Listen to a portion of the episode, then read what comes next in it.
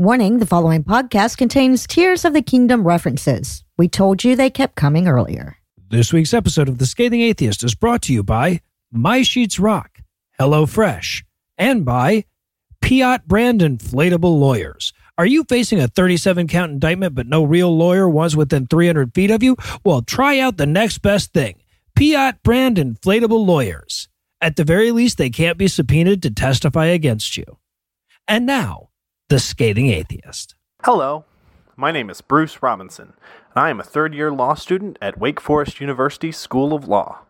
And I can tell you, after listening to my business law professor defend Henry Ford's connections to Adolf Hitler for a 30 minute class, that we did in fact evolve from filthy monkey people.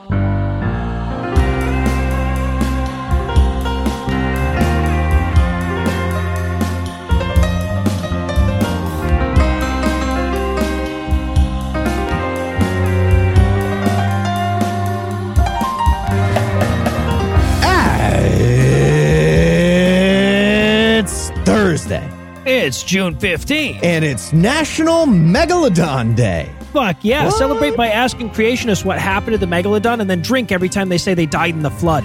I'm Noah Lugeons. Um, I'm Heath Enright, and from Ann Arbor, Michigan, and Waycross, Georgia, this is the Scathing Atheist. On this week's episode, we'll speak ill of the dead. we'll enjoy it. The Los Angeles Dodgers celebrate medium tepid Pride Month so as not to persecute Christianity. And we'll talk to the guys from Data Over Dogma because anytime you put something over dogma, you're on the right track. But first, the diatribe.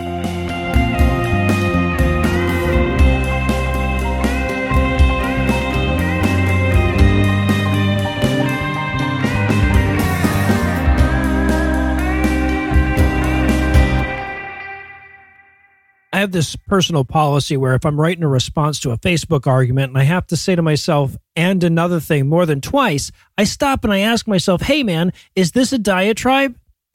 And in this case, the answer is yes. So, first, let me summarize the Facebook argument that I was wading into. The question at hand was whether there's such a thing as a harmless irrational belief.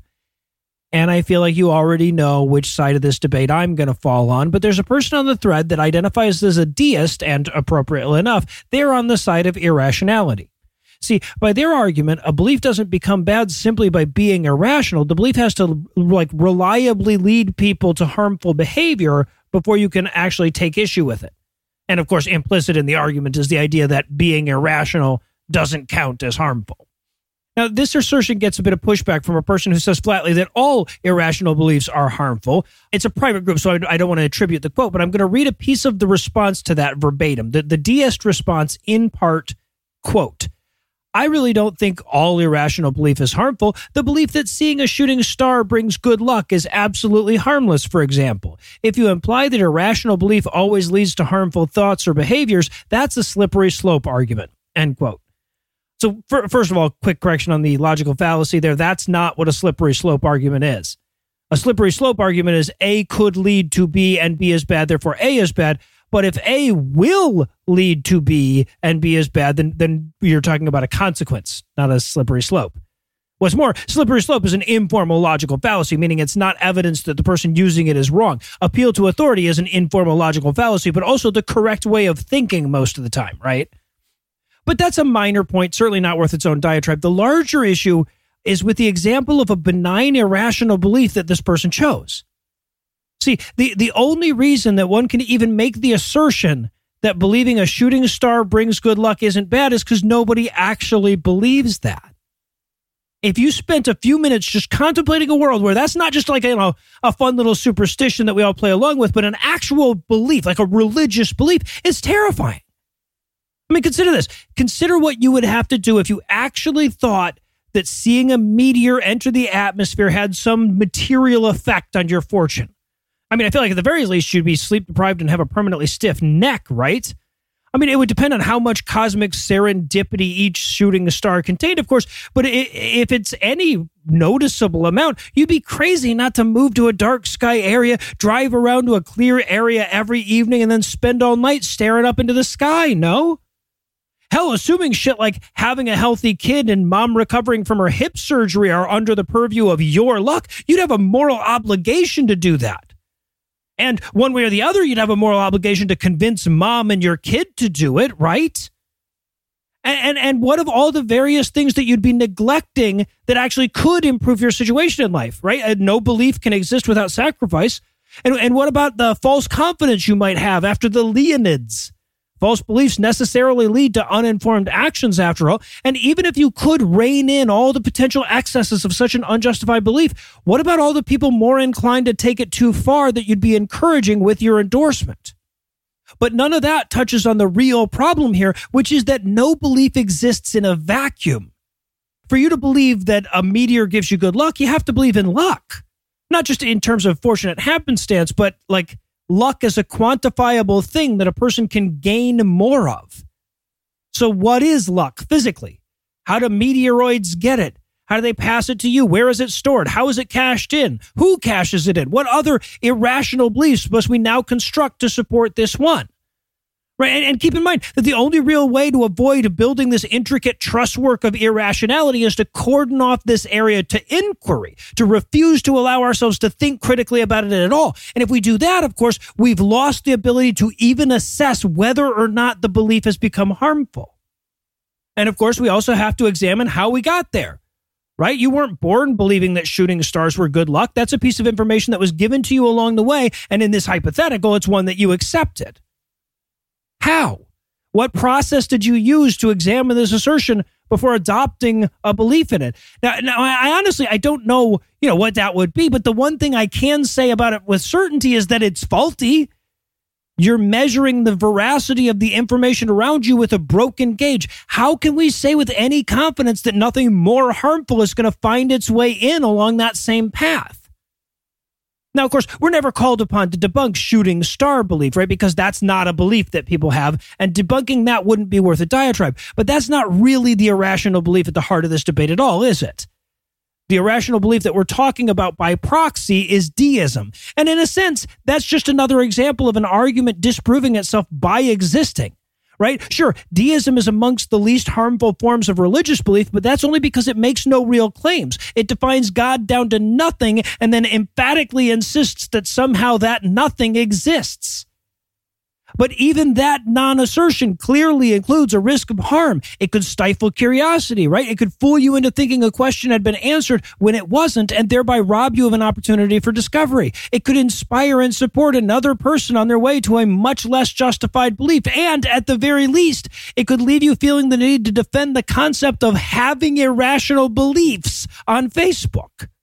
They're talking about your Jesus. We interrupt this broadcast to bring you a special news bulletin. Joining me for headlines tonight is the wine to my cheese, Heath Enright. Heath, are you ready to fight over who gets to be the cheese again? Day drinking. Oh, I guess not. What? So while I make No. Heath some coffee, we're going to take a break for a word from this week's first sponsor, My Sheets Rock. Touch your face. Oh, this is just my new watch. What? It's my new watch. Uh, I'm a watch guy now, I think. No, I, I, I can see that it's a watch. I said what because I just walked Mm-hmm. into the door and you said, "Oh, this," like we were already in a conversation. Did I? Yeah. Also, why is your face full of lines like a grid? Oh, these right here? Stop, stop it. But yes, those. Okay, well, it's almost summer and I'm a warm sleeper. I always wake up all hot and sweaty. So I built myself the answer. So, you know those cooling racks like for cookies after you're done baking? So you you taped together a bunch of those to put on your bed? Taped them together to put on my bed. Yeah. And then I rolled over while I was sleeping and my face got all gritted up. Wait, what? Well, why don't you just try My Sheets Rock? What's my sheets rock? My Sheets Rock created the regulator sheets, which are designed specifically to keep hot sleepers cool and cold sleepers comfortable. They regulate temperature, wick moisture, stay breathable, and are so soft you'll sleep comfortably every night. But how? Great question. They're made from best in class bamboo rayon, the holy grail of sheeting. This miracle material transfers body heat two times more effectively than regular sheets and reduces humidity by 50% so you can experience your best night's sleep yet. They sent us a set of sheets when they became a sponsor, and they're my favorite. It feels like I'm being caressed by a delightfully soft and perfectly cool dolphin's body. Huh. And I mean that in the best way possible. Yeah, I can't think of a bad way to mean that. But what if I don't believe you? Don't believe me? Their five star customer reviews speak for themselves. Plus, they offer a 90 day risk free trial and free shipping and returns. Check out My Sheets Rock at mysheetsrock.com slash scathing and enter our code scathing for 10% off and free shipping. That's mysheetsrock.com slash scathing, code scathing. Sounds great. I'm in. All right, so you want me to help you get rid of that giant cookie rack? Uh, no, no, I'm all good. Uh, I'll, I'll just, uh, I'll It's- get it. I'll no, get it myself. no problem. I can, I can, I can carry it. it. down and put it in the recycling. I said I'll get it myself. You gonna make a giant cookie? Yes, and Oh, eh, okay, we're done. We're done. And now back to the headlines.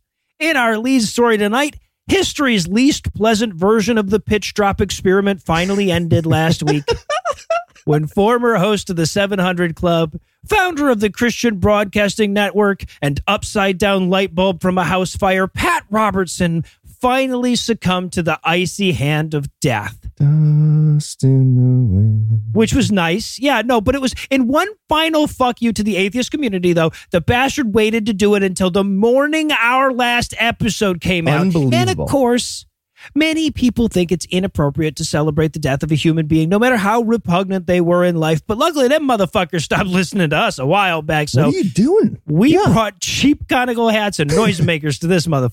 Yeah, bam, bam, bam. Yes, we did. Ooh, ooh. Just circling back though, what are those people celebrating Right. if not the death of a terrible human being? When do you use that verb in your life? Celebrate. right, exactly. No more appropriate time. Now, the cause of death isn't listed anywhere, and I assume that's because a coroner's boss somewhere saw finished melting and assumed that that must have been an error. But whatever the cause was, I owe it a beer because that motherfucker was awful. How awful, you ask? Virginia's Office of Consumer Affairs once recommended he be prosecuted for fraud because they found out he was siphoning money off of a charity for Rwandan refugees to fly diamond mining equipment around Africa for the African Resource Extraction Company he owned. and he was so evil that a detail that blatantly villainous sort of got lost in the sea of terrible shit he did for most people. It's like a collage of terrible villains from movies there. I don't know. He got it Yeah. all in there. It's insane. you know, some terrified family member of his is trying to like quietly sell, you know, crotch laser with table as is on Craigslist. like, fake address or something. Meeting people in an alleyway. So yeah, so Marion Gordon Robertson was born on March 22nd of 1762 to Gladys Churchill Robertson and Father fucking Time. He earned a law degree at Yale because his dad was rich, but he failed the bar because you can't buy passing the bar. Then, when it became clear that his expensive education had been wasted on somebody too dumb to lawyer, he found Jesus and became a faith healer. There it is. I mean, he did spend decades trying to underplay his faith healer roots, but in his early career, he was, as The Guardian puts it in his obituary, quote, almost a caricature of a snake oil salesman, end quote. They wrote that? Mm-hmm. Fantastic. He would then go on to help pioneer the burgeoning world of televangelism and ultimately become America's second wealthiest pastor, amassing a fortune of over a $100 million before his death. Okay, and let's not forget about the real victim here, the snake oil industry. Like the Anti Defamation League for snake oil guilds should have a word with the Guardian Right? about that. Hell yeah. He was, of course, no stranger to controversy. During his 300 year career as a Christian broadcaster, he called feminism a, quote, socialist, anti family political movement that encourages women to leave their husbands, kill their children, practice witchcraft, and become lesbians, God end damn it. And socialist is the dumbest part of that. How is Right? that an Yes. economic thing? To, you're so dumb. When former Israeli Prime Minister Ariel Sharon had a stroke in 2006, Robertson said it was God's retribution for him giving land back to the Palestinians. Yikes. When a quarter of a million Haitians died in an earthquake in 2010, he said they had it coming because of a pact their ancestors made with Satan. Satan, sure. When 3,000 Americans died on 9 11, he had Jerry Falwell on his show to pin the blame on, quote, pagans, abortionists, feminists, gays, lesbians, the American Civil Liberties Union, and people for the American way, end quote. Marks and angles. Yeah. To which Pat just gleefully nodded along. Sure. Geez, a, a list of his worst utterances could fill hours. So suffice to say, his is the kind of life that justifies mortality. Yeah. And he looks like an Elmer Fudd parade balloon got deflated. Let's just not forget that he looks ridiculous. Well, he looked like that. He looked, Yeah. and now he's rotting. similar, like but yeah. corpsey. Like, but yeah, right, right. What's the difference? Of course, that's not to say that there's nothing sad about Pat Robertson's death, as well as being a rich source of ready material for the entire history of our show. He was the inspiration for what I still believe is Heath's most brilliant nickname to date, P Robes. Anal P robes. I, Yeah. I, I like Patty Melts too because Patty Melts was pretty fucking good too. Yeah, exactly. So yeah, maybe you're nicknames. one and you're four. So when it comes to Pat Robertson himself, I simply say rest in urine soaked dirt. But it is with a heavy heart and a tearful eye that I send P robes and Patty melts across that rainbow bridge. And in splitting hairs news, executors are trying to distribute the estate of Joseph Ratzinger, aka Pope Benedict XVI, and nobody wants his money because he was hot garbage. hmm Now he's cold dead garbage, and Mhm. yeah, that was a creative selling point by whomever pointed that out. But it still wasn't enough to convince any family members to receive his filthy money. In addition to the basic morality involved in that decision, the heirs, who all live in Germany, are bound by estate laws that make inheritors responsible for any legal claims against the dead piece of shit you take money from. And some of those claims might just happen, Oh, what a great law! right? Oh, I want that. I want that, but also with prison terms for Trump skits. Sure. You have the money, but uh, Now you're responsible. And a big thanks to Scott and Deborah for the links, scathingnews at gmail.com. Um, Eli will go ziplining with you. Oh, there you and, go. Uh, we'll send you his phone number. You give him a text. So, on top of Joey Rats being pure evil and looking like Palpatine giving a TED talk about a timeshare opportunity, he's also a postmortem defendant in a high profile case in Germany about clerical sexual abuse. His role in the giant network of crime that we know of starts in 1980 when he was Archbishop of Munich. That's when a pedophile priest was transferred from Essen to Munich. Ratzinger and the upper management were told about that guy's record, but they kept it a secret from the public and they put the abuser back on the job. And that guy spent the next three decades doing exactly what you might guess. Ratzinger completely denied knowing about any of that until January of last year, when a report on the Munich Archdiocese came out detailing his complicity and explaining that he very clearly lied to investigators. And then two days later, he released a statement that said, almost exact quote, Oh, that pedophile who I enabled. Yeah. That was an oversight during the editing of my original statement to investigators. The second part of that was exact quote. Wow. Adding quote, but come on, look at me. How did you not know I was evil? I'm literally Palpatine giving you a timeshare pitch. Come on. right. So the inheritance of a pope, it's normally a simple matter. The pope agrees to be the magical conduit between the God of the universe and a very large pedophile cartel. And in return, he gets a nice big salary, gets a castle, gets a little white Riding Hood costume, and some mystical items made of Nazi gold. And uh, Benedict was actually in the Hitler Youth, literally. So that was, that was extra fun for him. It came full circle. The other part of that deal is that the Pope keeps working until he dies and his estate gets willed to the Holy See. But Benedict resigned early before he died, the first Pope to do that in 600 years. And he ended up with a will for his personal estate, which includes money from his memoirs about, you know, a little scalawag in Hitler Youth becoming the supreme pontiff of the Vatican. It's a great rags to riches story. So the executor of the will recently reached out to the heirs. And so far, even without being told the size of the inheritance, they've either completely ignored any communication out of fear or said, absolutely not lose this number. No. Hopefully that keeps happening and the plaintiffs in that big case take all his fucking money. yeah, no shit. Incidentally, what does it say about a motherfucker when membership in the Hitler Youth is the least offensive bullet point on your resume? Right? Right, yeah. I was just a kid. No, you're right. That is the least offensive thing in your thing. Great.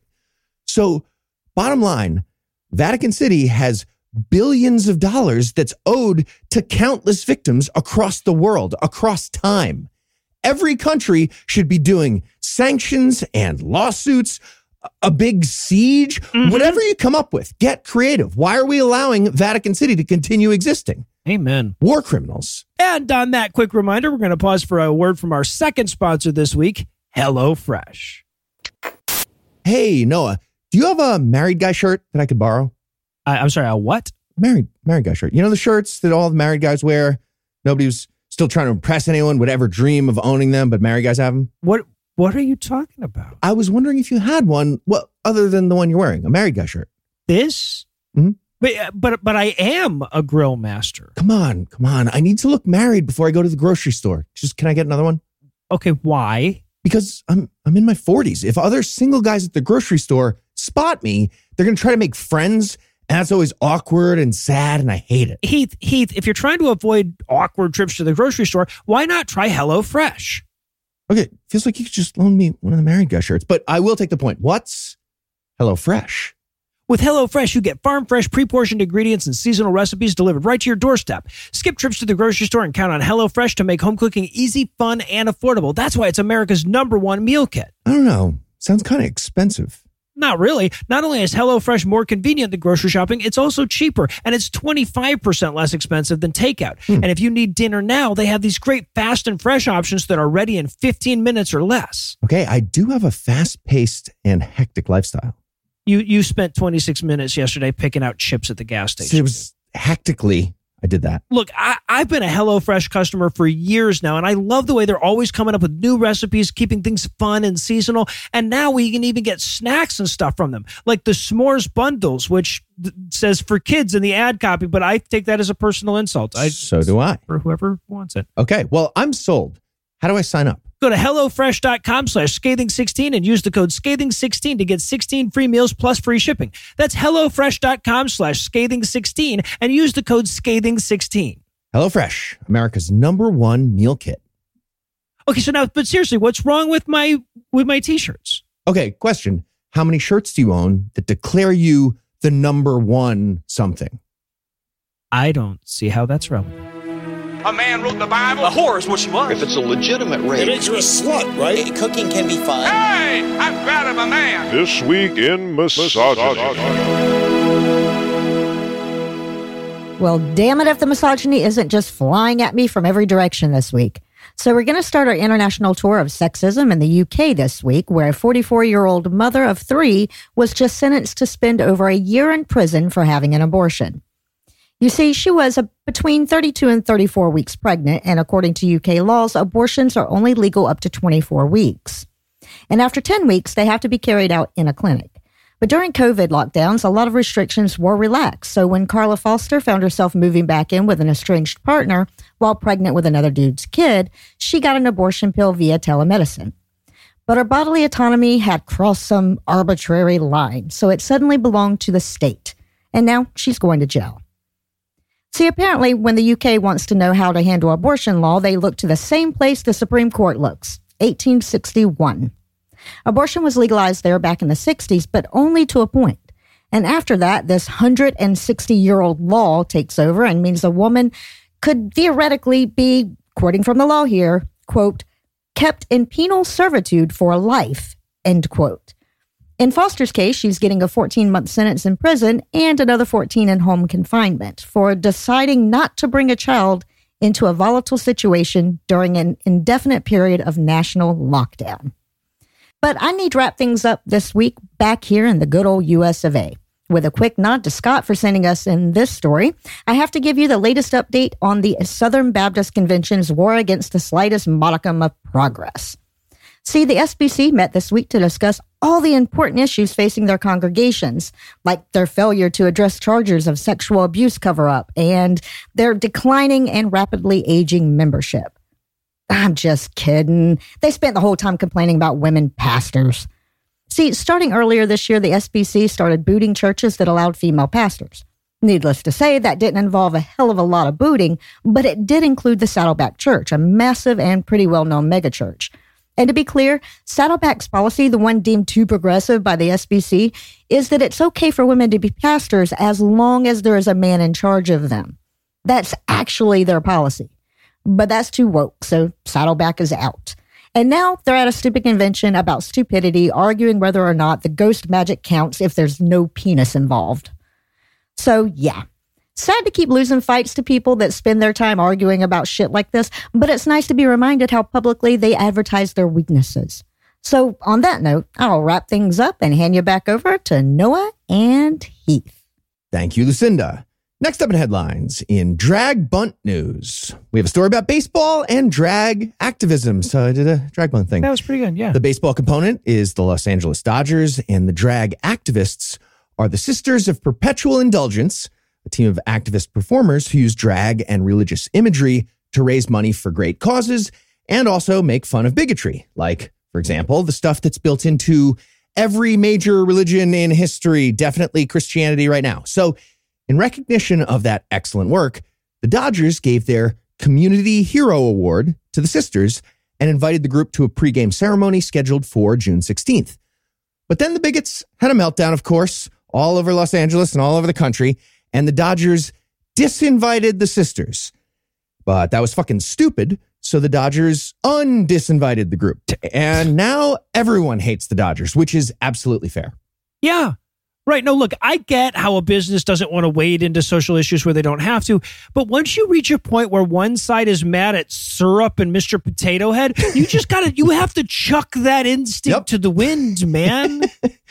So, just to be clear about the Sisters of Perpetual Indulgence, they're amazing and they absolutely should be celebrated and given awards. They've spent the last several decades using their performances to raise money for AIDS patients, supporting queer causes with grants, officiating same sex marriages, and just generally protesting shitty bigots. Their performances include a public exorcism of Pope John Paul II nice. and also a public exorcism of Phyllis Schlafly, both pre-mortem. That was back in the 80s, early on. And more recently, the sisters did a protest performance in March of this year when they interrupted Kirk Cameron during a reading of his transphobic hate crime slash children's book at a public library. Nice. And that protest actually got referenced by Mike Pence when he launched his campaign for president last week. Who? Doesn't matter. I think he was like, like he was something, or I don't know, some guy named Mike Pence. He's running. They made some bigots all mad and huffy. That's the point, and they're great.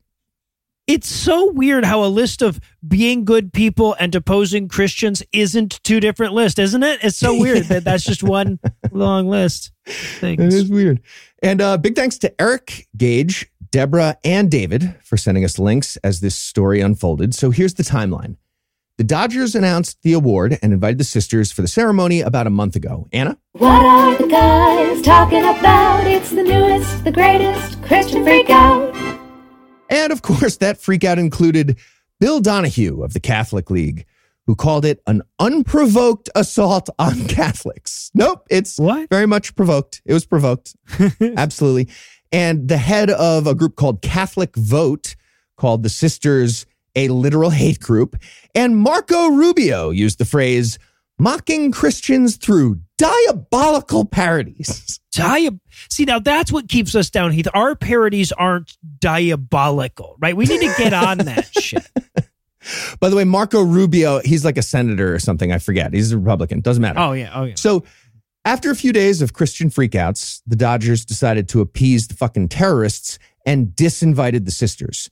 They wrote some bullshit tweet, now deleted, that said they didn't want to distract from Pride Night. Oh, really? Yeah, because a Pride group would have distracted from from the Pride. Mm-hmm. Yeah. So mhm. from there, the Dodgers organization spent the next five days learning why they're idiots from, you know, reasonable people. And they uncaved, sort of, though. They reinvited the sisters, but they also announced the relaunch of their Christian Faith and Family Day to help, you know, ameliorate all the inclusivity. You got to balance that stuff out. Right. out. Yeah. Yeah. Uh huh. That second thing Jesus. was thanks in part to bigot whining from super expert ball throwing guy, but also very much inexpert human being, Clayton Kershaw. He's a piece of shit, we learned. He helped announce the Jesus Day event. And, and and keep in mind that what this concession says for both parties, both parties agreed on the idea that the opposite of not being a bigot is being a Christian. Right. They're both saying that. Bottom line, big takeaway here fuck the Dodgers. Because they moved out of Brooklyn. But okay, also for like caving to the horrible bigotry, whatever. But they moved out of Brooklyn. Fuck you. Jesus, how long can a New York sports fan hold a grudge? Well, at least a quarter century longer than they have been alive on the goddamn planet, people. There you have it. My dad was born in Brooklyn. He's in, in the will that I have to yell about this every time I get a chance. Fuck Walter O'Malley. And in always a bridesmaid news.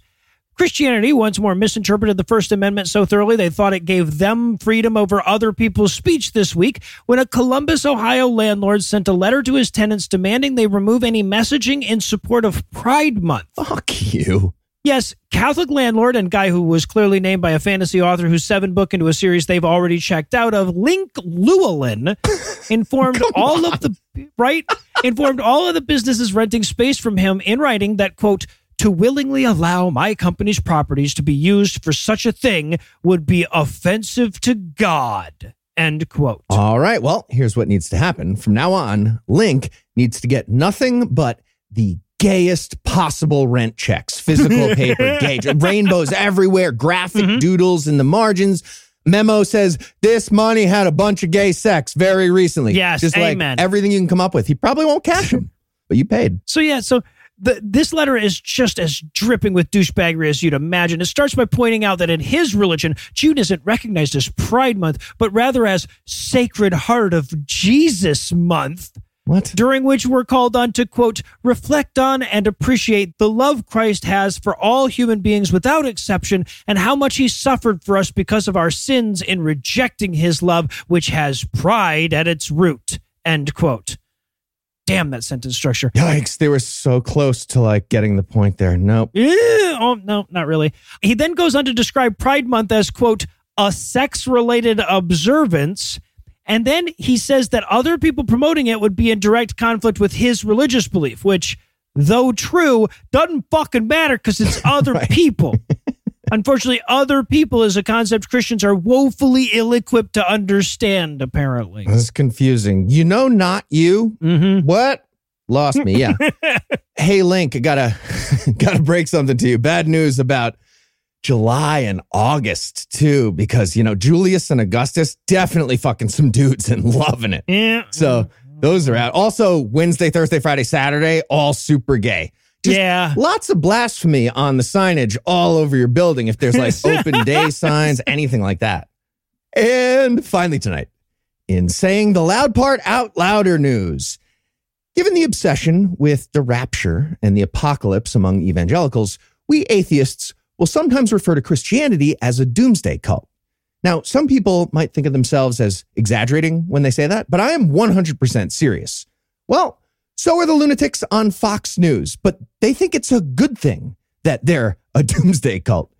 During last week's episode of Fox and Friends Sunday, the topic of the environment came up, and the all Christian trio of hosts explained how everyone needs to stop worrying because, approximate quote, we're a doomsday cult. The earth doesn't matter. No, seriously, Heath Enright, we are a doomsday cult. We're saying that proudly. Ah, it's funny because like sometimes people will look at how bad the news cycle is, and they'll say to us, "Well, you know, at least that makes your job easier, right?" But like, no, no, it, it means it's easier to find relevant stories to talk about, sure. But our job is to exaggerate. How the fuck are we supposed to do that when their opening bid is Earth doesn't matter because Jesus? That's literally what's happening here. So here's a few of the terrifying highlights. The conversation started with a mention of GOP presidential candidate Vivek Ramaswamy, who made a pledge to be guided by his faith if he wins the election. None of that matters because he's a not white person in the GOP primary and he's polling behind Mike Pence, who doesn't matter. So they mention Ramaswamy's faith and how Republicans talk about religion more than Democrats. And that's when co host Rachel Campos Duffy made the natural segue to the wonderful benefits of being an apocalypse cult. She said, quote, for them, that's us, that's us liberal atheists, I guess, for them, where we live right now, this place, Earth is it. So everything's on the line here for them. They think they can perfect this Earth. Those of us who have faith don't believe that. What? Man, I would love it if for one fucking time the random musings of a Fox host weren't also perfectly cogent answers to the question, so what makes you people so dangerous? Jesus. Always works. Just flip to a random page of Fox News. Absolutely. So here's the follow up from co host, white guy number one, Will Cain. He said, quote, if you believe your personal political opinions are on par with the highest of the hierarchies, sick, and, you know, equal to faith in religion, then you'll go to some of the links that we've seen. Why? And even worse, their Fox and Friends weekend co host, Will Cain. Shit, too far, too far. even I heard that one. Damn it. Yeah, so good point there, Will Cain. Lesson learned. Us godless liberals take our opinions way too seriously. Instead, Mm-hmm. we need to relax and have faith in the supreme ghost of the universe who decides whether we get tortured for eternity in a lake of fire. Super chill. Like that is what we need to be. All right, well, since that story basically amounts to a couple of Christians saying it's a good thing atheist watchdog media exists back and forth for a minute, I suppose our work here is done. Heath, thanks as always. Jumanji. And when we come back, we'll have buy one, get one free deal on white guys named Dan.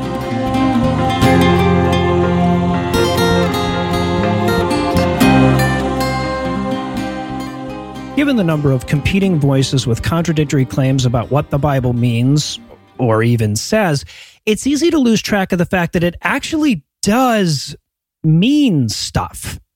Right? Like when, when the original authors wrote it, they were actually trying to convey very specific things, but those things are often obscured by theology, archaic language, mistranslations, scribes with ulterior motives, and deliberate misinformation, to name a few. So much so that it's hard for a layperson to refute any specific claim about the book's meaning, which is why I was so excited to learn that longtime friend of the show, Dan Beecher, was teaming up with TikTok's favorite biblical scholar, Dan McClellan, for a new podcast called Data Over Dogma to tackle this very problem. And they were kind enough to join us tonight to talk about it. Dan, Dan, welcome back to slash to the show. Thank you so much for having us. Thank you so much. I appreciate your time and the invitation. Yeah, you bet. So, okay, so first things first, obviously, you guys are both named Dan. Yeah. I can't do Dan one and Dan two. I can't rank you guys. So, wait, wait, how are we, how are we going to do this? Who's taller? Is there a big Dan, little Dan, or what are we going to Well, I go by uh, uh, McClellan, a phonetic spelling of my last name. And ever since high school, people have called me Mac. So if you want to call me Mac, that would be fine. All right, awesome, awesome. Then and that's good because I don't think I can call Dan anything else at this point. I've known him for ten years. You could call me Uncle Dan. Some people. oh, there you go, there you go, that. I don't Uncle. Dan and Mac. I like it. This is getting real personable all of a sudden. so, Uncle Dan, tell me, how did you guys hook up? How did this happen? Well, I, you know, it's funny. I went on TikTok because some very young friends told me that I should, and I was very skeptical of it. But instantly, unlike the experience of several of like Republican legislators and whatnot, I didn't find only young girls dancing in skim, you know, skimpily dressed dancing. I actually found a lot of really substantive, awesome content. And one of the things that popped up on my on my feed a bunch was this guy who I was pretty sure was an atheist, but he was doing this really cool biblical scholarship stuff. But I couldn't tell like where his stance was, where his and when I found out that he was a Mormon living in the same city that I was living in, I was fascinated. And so I literally reached out to him. This was before he had half a million followers. And I was like, um, we have to get to know each other because this you're too interesting for me not to know, you know, being in, in the same city as me. And foolishly he agreed to go to lunch with me. and, you know, we've been friends ever since. That was that was a couple years ago, a year and a half. I don't know. I've I've got no sense of time. But, you know, we stayed friends and I kept waiting for the other shoe to drop for him to post something that I wouldn't like or for me to post something that he wouldn't like and and then you know then we could both write each other off because we come from such different camps Hmm. he being a believer and me being a you know filthy atheist and it ended up never happening we both you know it, this has become a paragon of interbelief meeting of the minds Yeah, well, I, I will say I was super excited when I learned that there was going to be a long form version of, of some of the stuff that I that I'd seen on TikTok. But for those people who aren't familiar with Mac's existing work, so and, I'll- and Mac, I'll let you take this one. Give me the elevator pitch. What is what is data over dogma all about? Well, when I started getting on on TikTok, primarily it was about confronting misinformation, and data over dogma became kind of a, a bit of a motto for my for my channel because I was there to try to cut through a lot of the dogmatism and the identity politics and the retreating to to these battle lines that get drawn up in public discourse.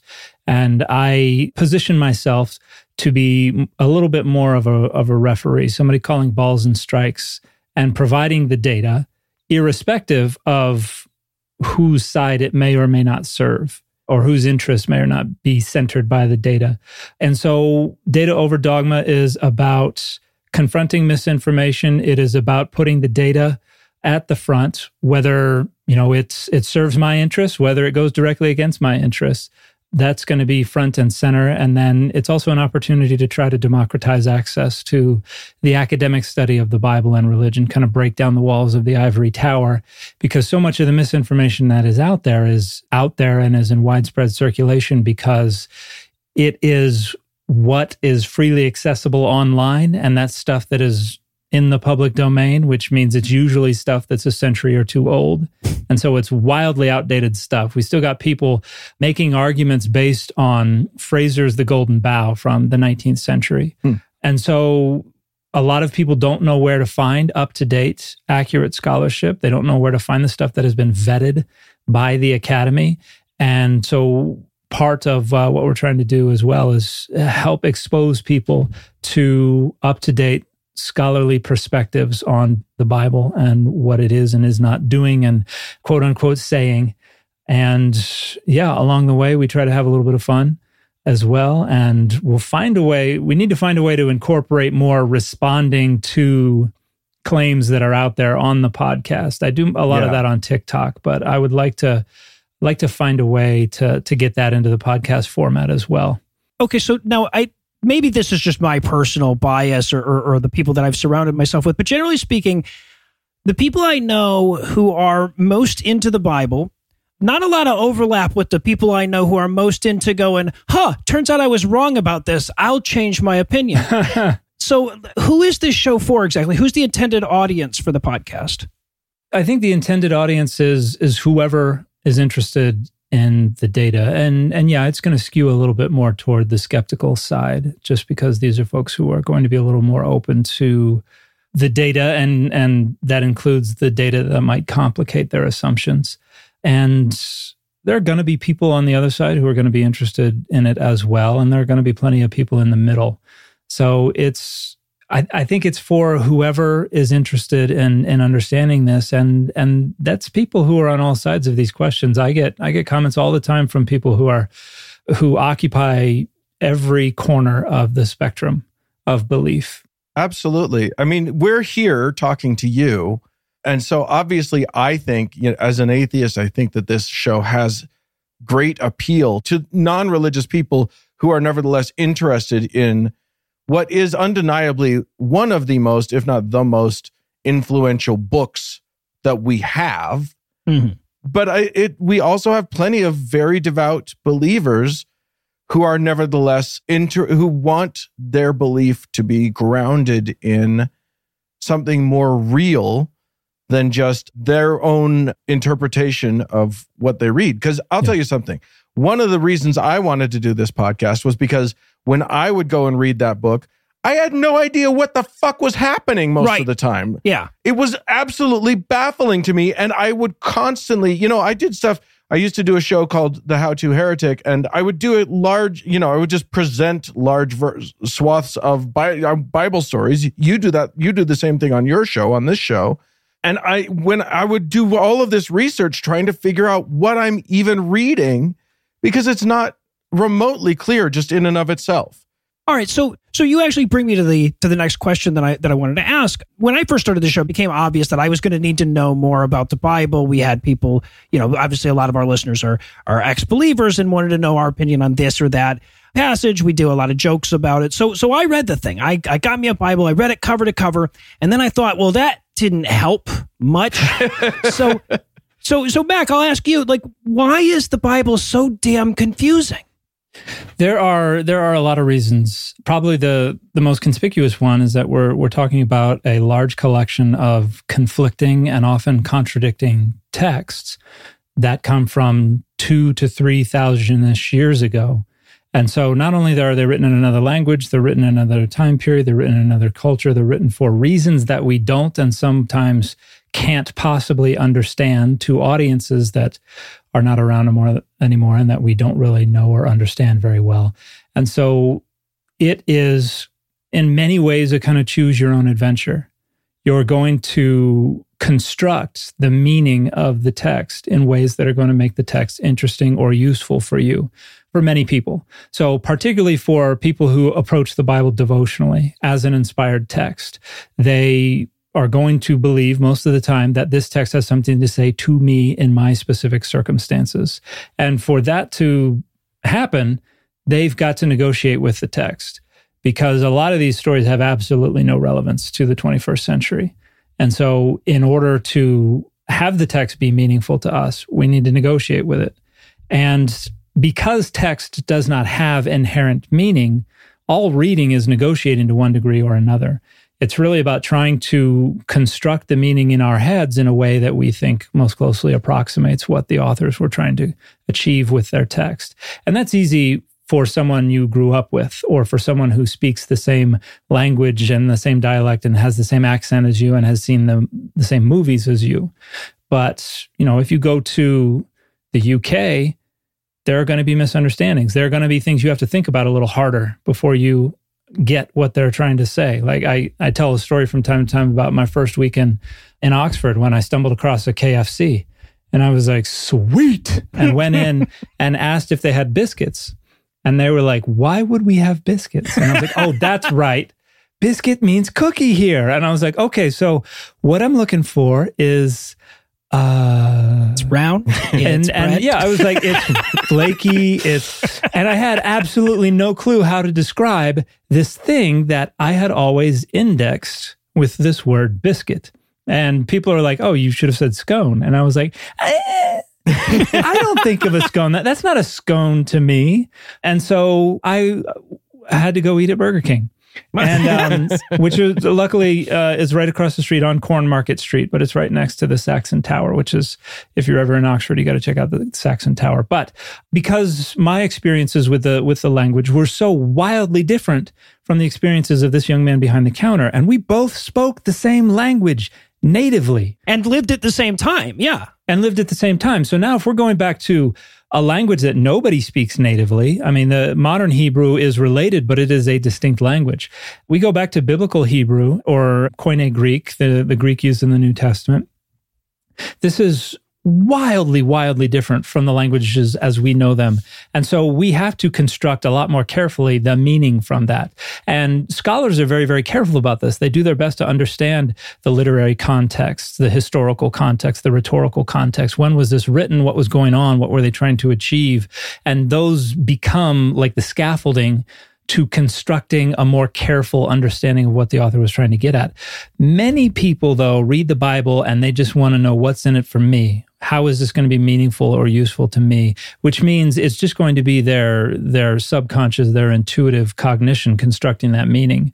And then because it's an authoritative text it is used in the structuring of power and values and in boundary maintenance and things like that which means that's going to play a role in guiding those intuitions about what it's going to mean. But, you know, the believers are not the only ones who do that. At the same time, you have non believers or folks who are antagonistic towards believers who are going to approach the Bible because they want to use it as a weapon against another group. Not all of those are going to do that, but, but I don't know what kind of people would do. I've never heard of that happening. Never, I that's not that can't be right. I'm being 100% honest when I think it it happens less frequently, but it still happens quite a bit. it does. And people who, who follow my channel, sometimes I get angry messages from people who are like, I thought you were, you've changed, man. I thought you were this way or that way or the other way. And I was like, I've, I, I used to, to say in uh, intros I do for my channel, at some point, I am going to infuriate all of you. because I am not here to be on anybody's team. I am here to try to call balls and strikes. And and you know there are a lot of folks who who uh, think they understand the origins of Easter or of Christmas or what these texts say Numbers five and the and the Sotah. I think that that's one Dan that that you and I disagree about. We don't. Uh, that, here's the thing: we don't disagree about it anymore because I actually trust your authority on this. I I had to I had to take the L on that one because I. Uh, you, you know, you you have a much richer understanding of it than I do. Well, I will say my favorite moments, both on your TikTok channel and on your podcast, are the moments that challenge my assumptions or, th- or what I thought. Mm-hmm. So, apropos of what you were just saying, in your experience, what is the most common misunderstanding that you find atheists have about the Bible? I think it's it's kind of a trope. It's rhetoric that I see used a lot that always frustrates me. But the idea that it is Bronze Age or or Iron Age goat herders or whatever, it's their writings. Almost none of it was written in the Bronze Age, if any at all was written in the Bronze Age. A little bit was written in the Iron Age, but the majority of it was written by priests, by the intellectual leaders of Israel and Judah in the middle, uh, middle to the end of the first millennium BCE, at least when we're talking about the Hebrew Bible. And then the New Testament was largely written by educated people later. So you know, that's not overturning the criticism of the Bible mm-hmm. as outdated and unscientific, but it is a, a misrepresentation that I think cause it's a foundation for a lot of assumptions about the Bible that I see made by people who are antagonistic toward believers that I I would like to be able to correct. Oh, that's that's interesting. Yeah, no, I'm I'm I'm sure I've used exactly that phrasing in the past, but yeah, though it, it, obviously I've, I've I've meant it in sort of a, a hyperbolic way, but yeah, but I, yeah. I see how that really does kind of color your your understanding of it. And and and Uncle Dan, you I you know obviously you spent a lot of time around atheists and you've learned a lot more about the Bible because of your relationship with Mac here. So, it, did, do you have an answer to that question as well? A common misunderstanding that you find atheists making about the Bible? Here's the thing. I will say that it's funny because we we did another interview on a show with a guy who who may not be quite as friendly to atheists as you as you are, but he asked a similar question, and the answer that I wish I had given was that I think a lot of atheists actually understand the Bible much better than a lot of the equivalent religious person. Mm-hmm. I think that that's just because atheists tend to be curious in a different way Mm-hmm. If they if they have any interest in the Bible, they tend to have a different sort of mode of interest. And yet, we all like like I said, I would read the thing and just, you know, do my best in understanding it. And as Dan says, it's not like the scholarship unless you're reading intense scholarship books, which a lot of people do. You know, I've got some reading that I'm I I on my shelf that I'm I'm planning on digging into but it's not my it's not my go-to reading. It's not what I what I'm most interested in. So all I have is this surface level thing of like, I guess Samson reached into a lion and pulled honey out. I don't know if that means something, but that's what the book says. So mm-hmm. okay. and that's it. Like that's all I've got. Right. And so having more than that is a boon. I I've I it's very appreciated. I would I would quickly add that uh, according to Pew Research, atheists tend to uh, know more about the Bible than most other Christians, and one of the reasons that researchers think that is because a lot of atheists have found their way out of Christianity because they started reading the Bible intently. Yeah, and it was precisely their critical research on the Bible that and the history of Christianity and things like that that lead them out. So atheists tend to have a history of more critical reading of the Bible. So now the obvious flip, uh, flip side of that question: What's the most common biblical misunderstanding that you see from Christians? Oh, the the most common, the one that that oh, so many Christians have is the idea that the text is univocal, and that and that's a word that that I have used quite a bit on my channel. Which it's a two dollar word that means it speaks with one voice. In other words, it has a unified, consistent message, perspective, voice. It can't disagree with itself. And that's the foundation of so much Christian hermeneutics. And that is presupposed in almost any argument I've ever been in with a conservative Christian about the Bible that one text cannot disagree with another. And that is is just wildly, wildly incorrect. you can't get three chapters into Genesis without disproving that. But yeah, you're right. That Yeah, that, yeah, that yeah. remains the, the the general thought, thought. That's interesting. Yeah. Yeah, without even getting into inspiration or inerrancy, I would just go straight to univocality because I, I and once you break that down, I think the Bible becomes so much more interesting, but it undermines so many dogmas. Yeah. Mm-hmm. It, it is a far more interesting book from this perspective than it ever was from a devotional perspective. It is it, it's it's richer, it's more like, you know, I'm not going to go as far as a lot of people and say it's grand literature, but it's fascinating. Mm-hmm. But only when you're willing to encounter it as in this way of of saying like it's not I'm going to encounter this not as uh every inch of it has to mean something inspired by deity, but rather this is exposing ancient culture. This is exposing ancient thought and belief systems. It's exposing, you know, beefs between different cultures and and it's I and when you get it to that place, it becomes really really interesting and hopefully that's what our show is about.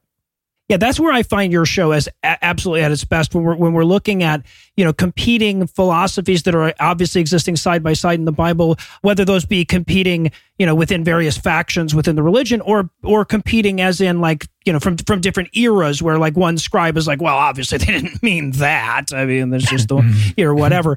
Really interesting stuff. I and and I if it hasn't come across yet in the interview, let me just state explicitly to the listener that I highly recommend this show. I listened to a couple episodes in preparation for the interview, then I listened to like three more because I couldn't stop doing it. And now I'm and, and of course I'm going to be finishing the backlog in the next couple of days. I just have one last question while we still have you here, Mac. I believe you are the first Christian that we've ever had on our podcast in Oh, wow. what's 540 episodes. Can I now tell people that some of my best friends are Christian? Let me just step in here, Mac, and just point out I've known Lo- Noah for a long time. He doesn't have that many friends. So yeah, right. No, you're a high percentage wise. So, yeah. I I start from the baseline of treating everybody as a friend. So absolutely, until you give me a reason to think otherwise. Uh, awesome. Well, best of luck to you guys with the new show. I'm absolutely devouring it. I'm sure our listeners are going to love it too. If you're listening along, you want to you want to check out the show again. It's Data Over Dogma. You're going to find it wherever you get your podcasts, or just check the show notes for this episode for a handy dandy link. Dan, Mac, thank you again so much for your time. Thank you. Appreciate it. thanks so much for having us.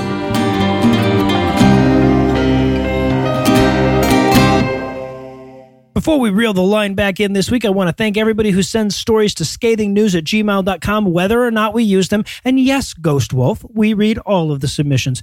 Anyway, that's all the blasphemy we've got for you tonight. We'll be back in 10,022 minutes with more. If you can't wait the long, be on the lookout for a brand new episode of our sister show, The Skepticrat, debuting at 7 a.m. Eastern on Monday, an even newer episode of our sister show's Hot Friend God Awful Movies, debuting at 7 a.m. Eastern on Tuesday, and an even newer episode of our half sister show Citation Needed, debuting at noon Eastern on Wednesday. Obviously, I can't cue the music until I thank Heath Enright for going old school with me this week. I want to thank Lucinda Lugeons for sharing her adventures with me. I also want to thank Eli Bosnick, who will be back next week and misses you too. I also need to thank the Dans once more and remind you to check the show notes for a link to Data Over Dogma. It's truly fascinating stuff there. Also want to thank Bruce for providing this week's Farnsworth quote. And isn't it just like a law student to cite evidence to back up his filthy monkey claim? Well done, dude. But most of all, of course, I want to thank this week's cutest former babies, Adrian, David, the Patreon saint of podcast, Joanne, Logan. Logan is my favorite X-File, John, other John, Katie, Lisa, Michael, Atheist, Jason, Tango of the Robes Cult, Circus, Bungling, Big Game, Hunter Act, Megan, Ryan, Plaid Hamster, Christy Scott, Mads, Charlie Foxtrot, and Zappel.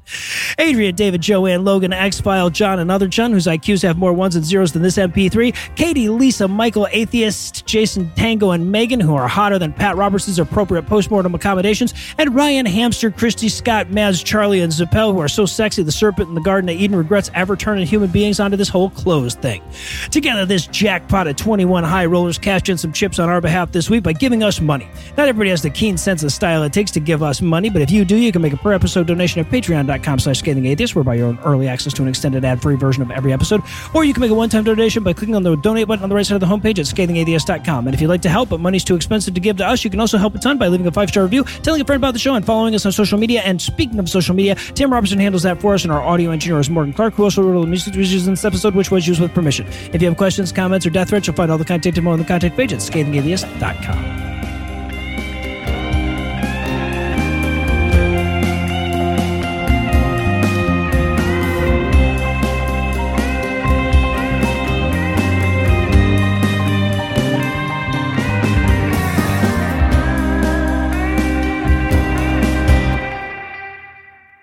Fucking polar vortex and bomb cyclone enter the like you know just average dude lexicon within a year of each other and they're like no i don't think anything's wrong Yeah, it's stuff that like you would make up when you were seven and be like, I attack you with bomb cyclone. But now it's like a real thing.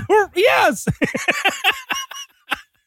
the preceding podcast was a production of puzzle and a thunderstorm llc copyright 2023 all rights reserved